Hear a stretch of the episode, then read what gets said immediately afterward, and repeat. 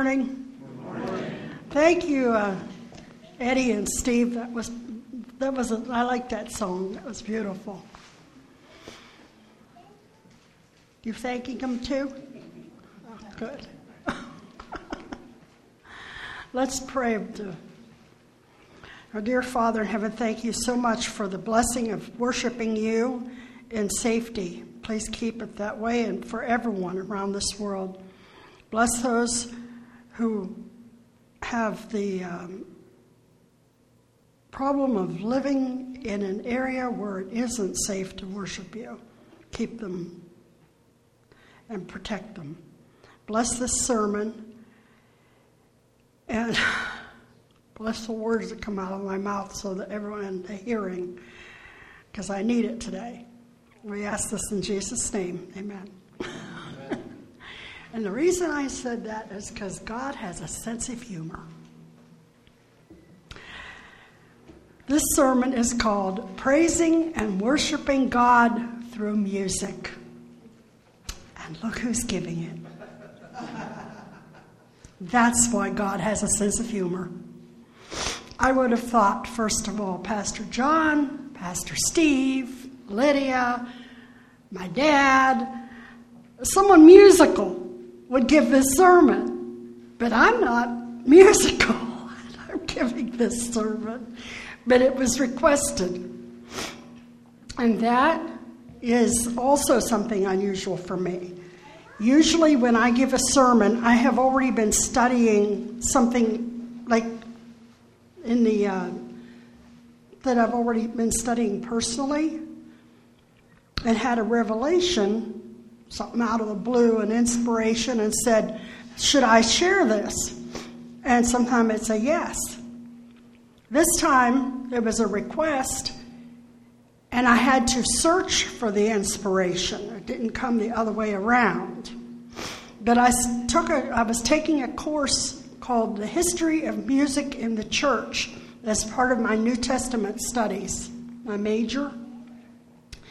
And we researched different the, the history going back through to the beginning of Christianity and before even. It's interesting about why. Why do we sing in church? And does everybody? There are some religious beliefs that don't think you should sing in church. Excuse me, my sinuses are giving me problems today. Um, they don't believe that you should be singing in church. And if you do, they believe you shouldn't sing with instruments. That, and at one time, instruments were not allowed in the church, and neither were women singing. That was a short period from the um, a, cer- a certain period in Christianity, and that was when the Christian church was going out to the Gentiles. The first music in the Christian church came from the Jewish temples because the first converts were Jewish. They were from Judaism. So they knew that that music, that's what they brought over when they started actually having churches to meet in and the gospel was going to the Gentiles, women and musical instruments were not permitted in the churches because of the associations with pagan temples. The pagan temples had prostitutes. The prostitutes used musical instruments and singing to lure people into the temples. So the Christian church did not want that association. It took a lot of studying by pastors and uh, leaders of the church to realize it's not the music, but how it's used to permit that. But there are examples in the Bible of women leading sing, singing. But why do we sing at all? Well, it unites us. That's one reason. We're all singing the same song. It gets us ready to worship God. It brings an attitude of respectfulness points us to God and brings glory to Him. So it's a uniting as a corporate body. We could sing individually at home too, which is better for me. but Nevin says when I'm not, when I don't think anyone's listening, I sound good. It's when I'm, everyone's listening, I kind of, eh, eh. like I don't know, I I can't tell. but also we sing to praise God. We also learned, and this surprised me, not every Christian song is appropriate for worship. They're not worship songs. There's nothing wrong with them, but they don't point to God. There's songs of celebration or encouragement, and they lift you up, but they don't lift God up. There are songs, quite a few, if you listen to um, Love, that are like that there's nothing wrong with them, then you might need them at a certain time in your life. And, and God knows that and sends them for you to up, be uplifted. But the ones to worship Him point toward Him, they glorify Him.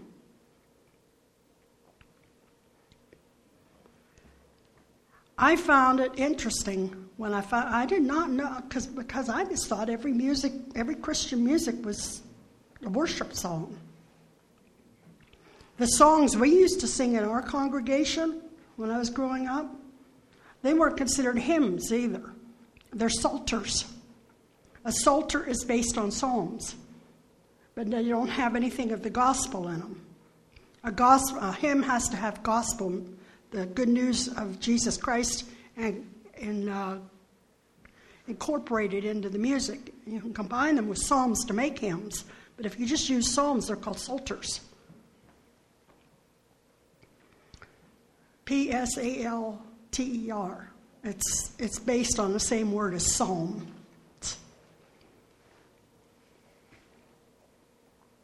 Now, there's, there's many denominations, well, not many now, but there used to be, like the Puritans and the Quakers, and they did not believe in musical instruments either. Shakers, they made their own style of music, like there's, those are spirit, white spirituals.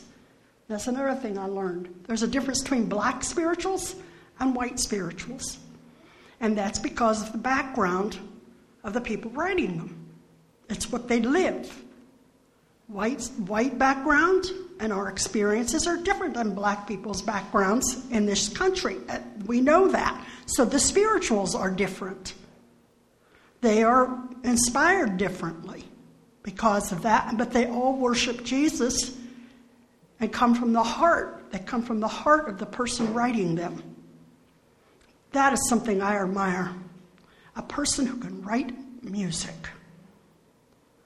and even sing it. I mean, how, do we come up with that? The words to the music. It's beautiful.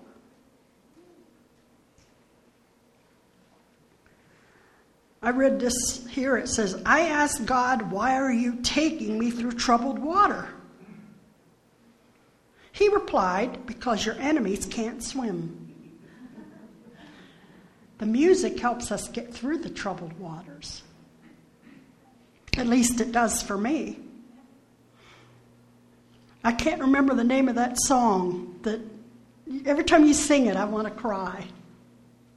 The one that uh, said that got me through when when your dad was. Oh, if you're if, if yeah, if your um, if your trials come through teardrops, yeah, yeah. That that song came to me when I was going through that and got me through it. That one isn't exactly a worship song that's a song that helped me through my troubled times, and it's different for everyone. But you should be thanking God right now that I wasn't told to sing this sermon. that would have taken a lot of faith from me and a lot of faith from you to sit there and listen.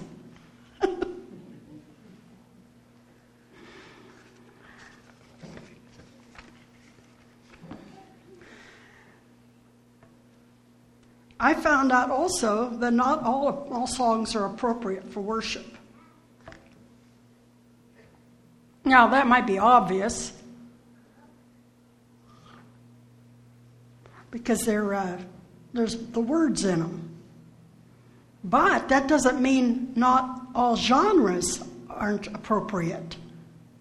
I mean by a genre, I mean country music, rap music, rock and roll. Those are, those are genres, different styles. Any kind of music can be used to worship God. In fact, there are Christian rap songs. I've heard some of them.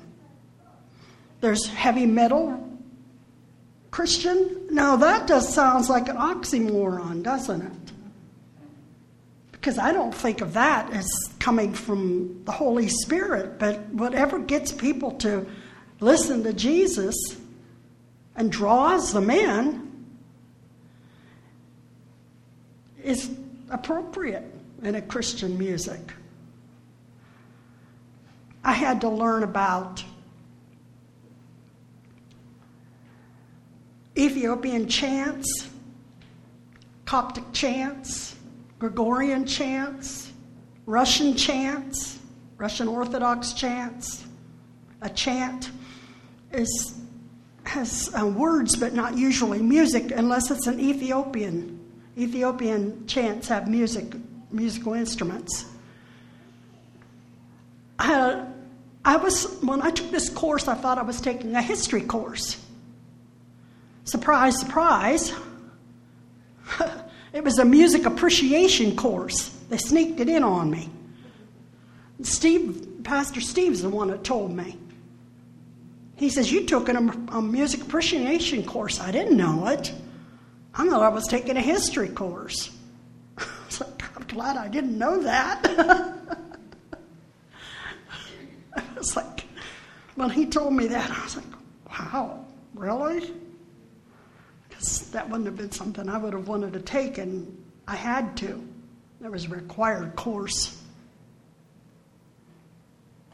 But the history part of it was really interesting for me. But I thought, why do I have to learn about these chants? I'm never going to use them. Do they even do that anymore? They do. In the Orthodox Church, they use chants. Some of the Byzantine Catholic churches use chants. The Coptic Church, I don't know if you've ever heard of the Coptic Christian Church. That's the Egyptian, the Egyptian Christians. They, um, when you go to Egypt, I, I found out that there's a, church, a Coptic church on each spot where Jesus was said to have, where Mary and Joseph was to have stayed when they were fleeing from Herod to save Jesus' life, and they're called Coptic Christians. They're, they're Egyptians, the Egyptian Christians. It's another word for Egyptian, basically. So then you've got the Ethiopian, but the Coptic Christians, they, they've been around almost as long as the original Jewish Christians because of, because of, the, um, because of Jesus fleeing and, and them, they kept them, him safe. That was what they were known for. And they built churches on each one of his places that he was supposed to have been. You can visit, it's like a trail.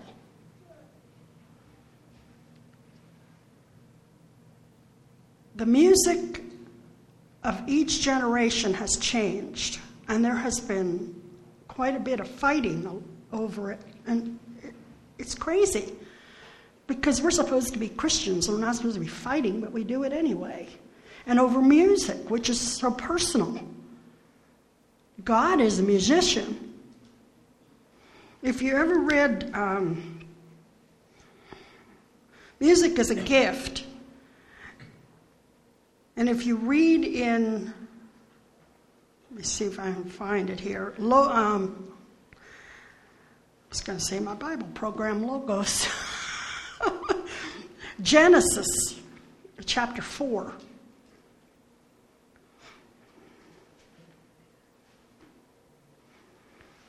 Genesis chapter 4.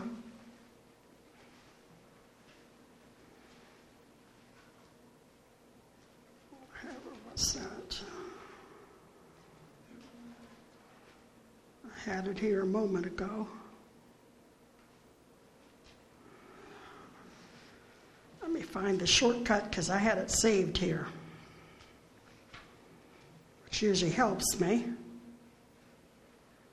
Go back in here. Go back.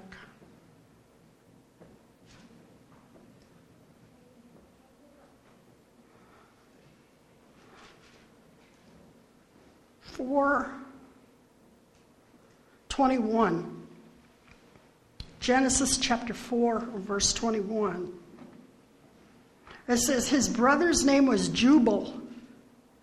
He was the father of all who played stringed instruments and pipes. He was a musician. He's one of Cain's, one of Cain's uh, descendants.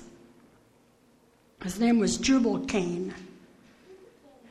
And that's the furthest back that I could find mention of instruments. But God, God said that these people had the gift for instruments and pipes. They made them. They also probably played them. Because usually the people who have the ability to make the instruments play the instruments because but it's not always the opposite way around but they have to have the ear to be able to know that they've tuned it and made it right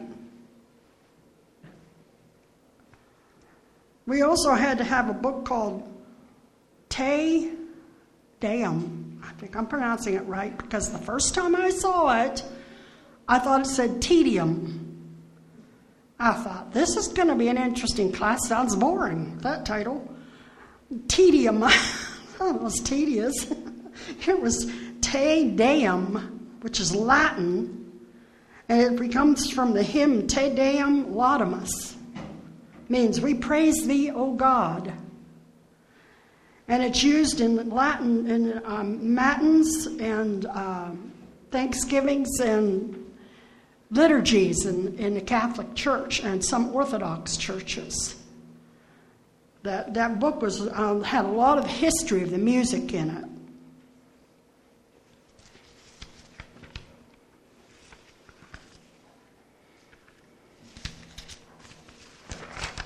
Where did that go? Music is a form of prayer. It unites people and can cross language barriers. There's a song that we listen, we sing here, and it's also, uh, if you ever heard it on uh, K Love, which is a Christian music station, it's called "How Great Is Our God." And if you've ever heard it on that, they have different languages singing the different verses. Have you ever heard that? Yeah. And it's fun to listen to because even though you don't understand the different verses, you know the music if you've heard the song. It even has a verse in Swahili because I was studying this. I was trying to figure out what the, had the drums and everything. It was a, I love it when they play that song.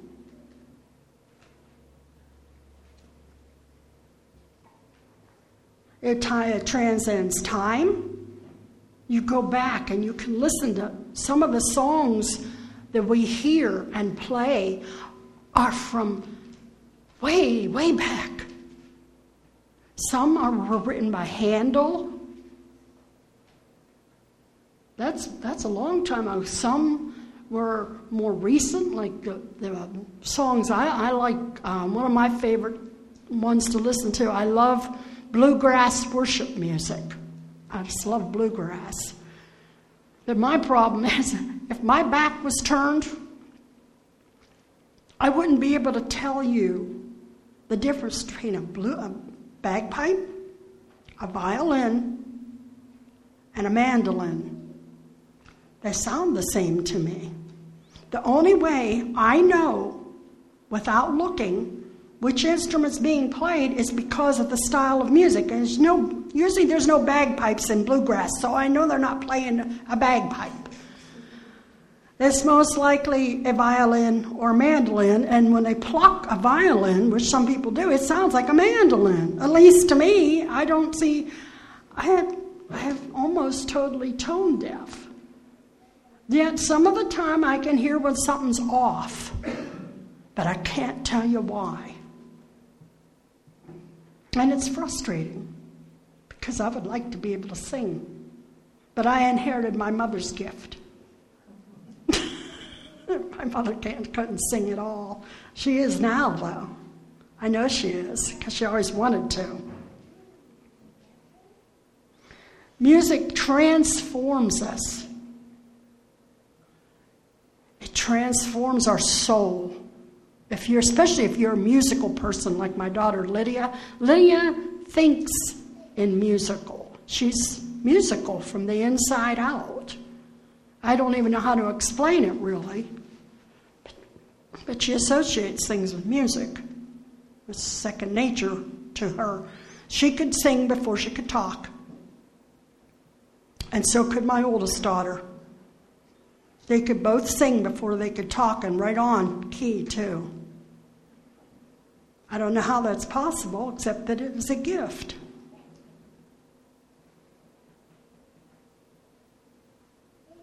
You can make almost any place you're at into a sacred worship place with music. And no one else even has to know it with nowadays because you can have your earbuds in. And the music's turning this into a worship place. Or you can do it out loud and have people say, What are you singing? And you tell them, and you're preaching the gospel with music. Music is amazing. It's a very powerful thing. And God put it in each one of us to either enjoy it or use it. And in different ways writing, singing, dancing. If we look at 2 Samuel chapter 6,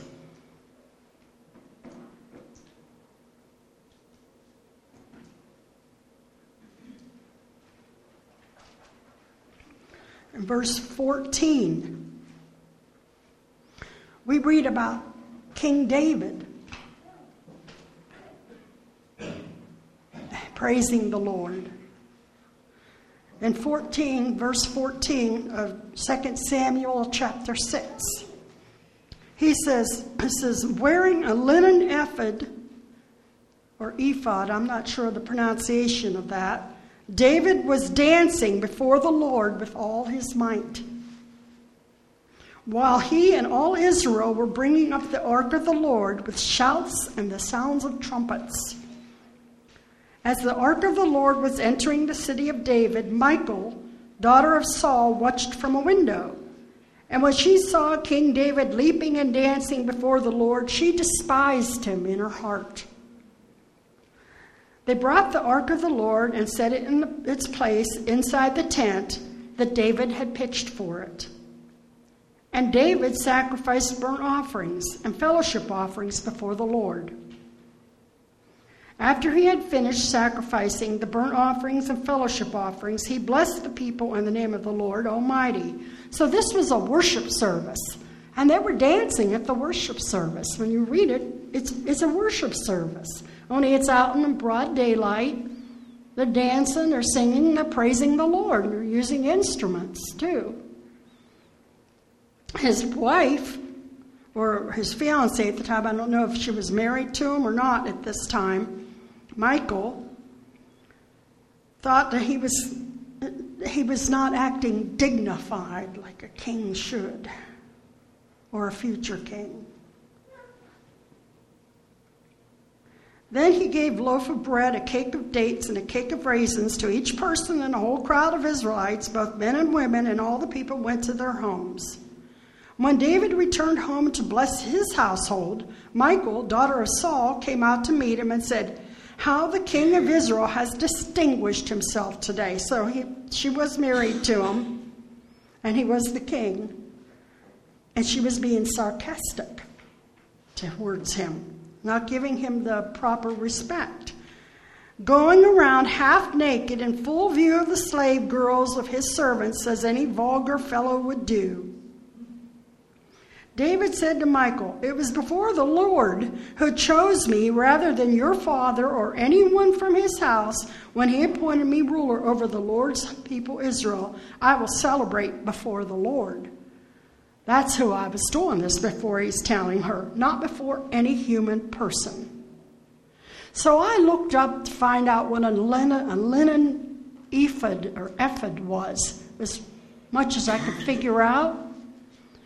What I could find out is the upper garment of the priest. Now, I don't know if that meant it was an out, outward, like robe type, where he would just, or if it's like a breastplate, and he would, that's all he was wearing, dancing in the street, but the, that's what it sounds like. And he, she was disgusted with him. Now, I don't advise us to strip down naked out and down the streets of Youngstown or Austintown or wherever we live, dancing naked, praising the Lord. Because in this society, that's liable to get us thrown either into jail or the psych ward. One or the two. Don't know if you really want that. you get in real trouble.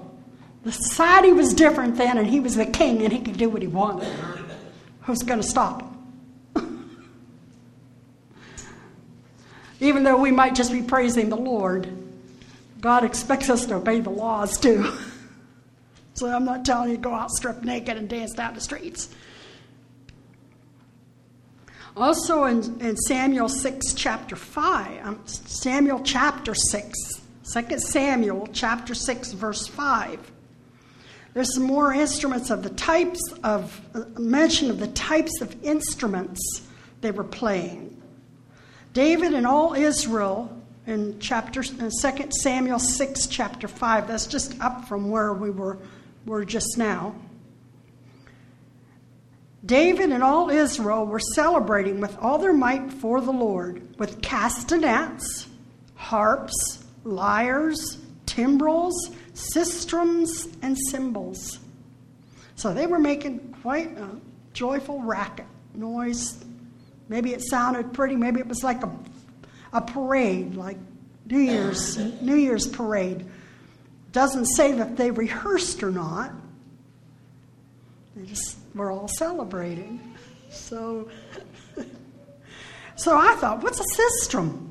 Has anyone ever heard of a sistrum? I looked up to see what a sistrum was. Found out it's like it's called a rattle. It's like a maraca the picture showed it looking sim- very similar to a maraca. It, uh, uh, the shape isn't quite the same, but the, the, the handle is and the use of it. So it's a, it's a maraca style instrument that they was using. So I, I was interested, I was interesting to see how far back castanets go. I thought they were a Spanish you know, thing. I did not know they went back that far. Um, and sistrums I just never had heard of before, and cymbals. Now, some of the time I, I read that some of the time the cymbals they used were they took shields and um, that they used in war, and took them and started to use the cymbals that way. But I don't know how true that is. That's just something I had read and heard about. Which, as a makeshift cymbal that would work.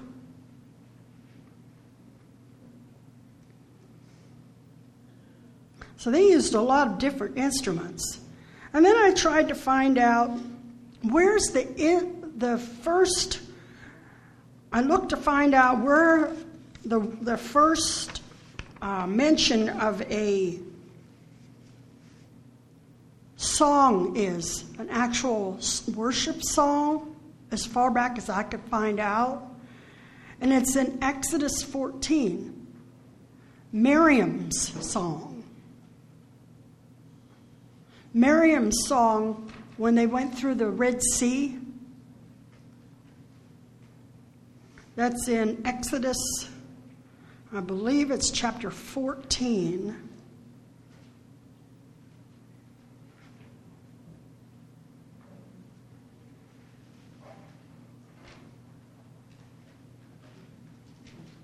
Yes. Or actually, it's 15. It's called The Song of Moses and Miriam. Now, some, some translations say that Moses and the Israelites sang this song, others say that Miriam led the women in this song. But notice how long it is. That's a long song. It goes from chapter 1 I will sing to the Lord, for he is highly exalted. Both horse and driver he has hurled into the sea. The Lord is my strength and my defense. He has become my salvation. He is my God, and I will praise him. My Father's God, and I will exalt him. The Lord is a warrior. The Lord is his name. Pharaoh's chariots and his army he has hurled into the sea. The best of Pharaoh's officers and drowned in the sea, the Red Sea. And the deep waters, the deep waters have covered them. They sank to the depths like a stone. Your right hand, Lord, was majestic in power. Your right hand, Lord, shattered the enemy. In the greatness of your majesty, you threw down those who opposed you. You unleashed your burning anger. It consumed them like stubble. By the blast of your nostrils, the waters piled up. The surging waters stood up like a wall. The deep waters congealed in the heart of the sea. The enemy boasted, I will pursue, I will overtake them, I will divide the spoils. I will gorge myself on them. I will draw my sword, and my hand will destroy them. It goes all the way down to verse 18. It's a very long song, and the Lord reigns forever and ever, it ends, praising Him. It makes it sound like immediately they came out of the sea, Pharaoh's army was killed, and they started singing this song. I got to thinking, didn't someone have to write it? Boy, that's a long song to do immediately without, they couldn't have known it because the, it hadn't happened before. Someone wrote this song. There's two other explanations I, I could think of that I learned about in my class. One is called lining out. I don't know if any of you have heard of lining out. It's still done in some small congregations. It's where the, the person speaking or the worship leader sings a, sings a line, and the rest of the congregation sings it, and then he sings a line, and they sing it. It's called lining out. Well, it was a way to teach music to people too, songs that they did not know, like in in the Great Awakening, the first Great Awakening and the second Great Awakening, they were um, they were revivals after the second uh, Revolution and the American Revolution and the Civil War. And when they went into to preach the gospel out in the, the West and in the wilderness, people came like camp meetings, but they didn't know the song, so they had a leader that would sing one line, and then they'd have people that would, would go back and they'd sing it as they go. It was actually very disorganized, but it taught them the song. So they could have either done that, or there's something else that we don't hear about very often called singing in the Spirit. It's very much like speaking in tongues, where all of a sudden the Spirit inspires you to sing something that you've never sang before or heard. Now, that could have happened here too, because Moses and Miriam and the congregation are singing this song. They had to have just learned it, or the timeline isn't always like quite accurate. It'll jump to the most important parts of these uh, in the Bible. You know, it's not chronological. So it could have been a few days, and then all of a sudden there's this song. But it's a long song to be singing all of a sudden. And then there's one in Judges, Judges chapter 1. It's another long one, verses 1 through 31. Deborah's song. Her and Barak sang it, composed it, and sang it after they beat, after they won against um, Sisera, the general, General Sisera. And it, it worships and praises God.